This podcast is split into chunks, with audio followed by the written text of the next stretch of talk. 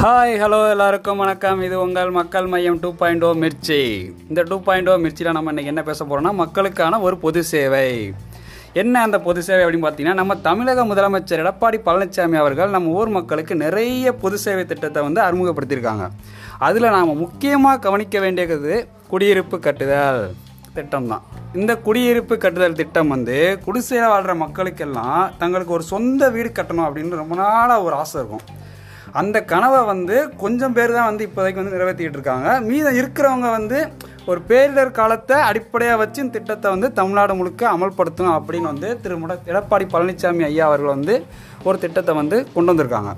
குறிப்பாக இந்த திட்டம் வந்து என்ன அப்படின்னா குடிசையில் வசிக்கிற மக்களை வந்து நேரில் சந்திச்சு அவங்க கிட்ட ஒரு தன்னம்பிக்கையான நம்பிக்கையை மனசில் விதைச்சிட்டு வர்றாங்க நம்மளோட தமிழக ஆஃபீஸர்ஸ் இந்த ஆஃபீஸர்ஸ் வந்து தமிழ்நாட்டில் அதுவும் குறிப்பாக சென்னையில் மட்டும் அஞ்சுக்கும் மேற்பட்ட குடியிருப்பு வந்து டோட்டலாக வந்து மாற்றுறாங்க கடலோர பகுதியில் உள்ள குடிசைகள் வாழ்வாதாரமின்றி தவிக்கும் அரசு அரசு உதவிகள் பெற வேண்டிய இடங்களில் வந்து அதெல்லாமே டோட்டலாக வந்து மாற்றி மொத்தமாக சென்னையோட சென்டருக்கு எல்லாமே கொண்டு வர்றாங்க.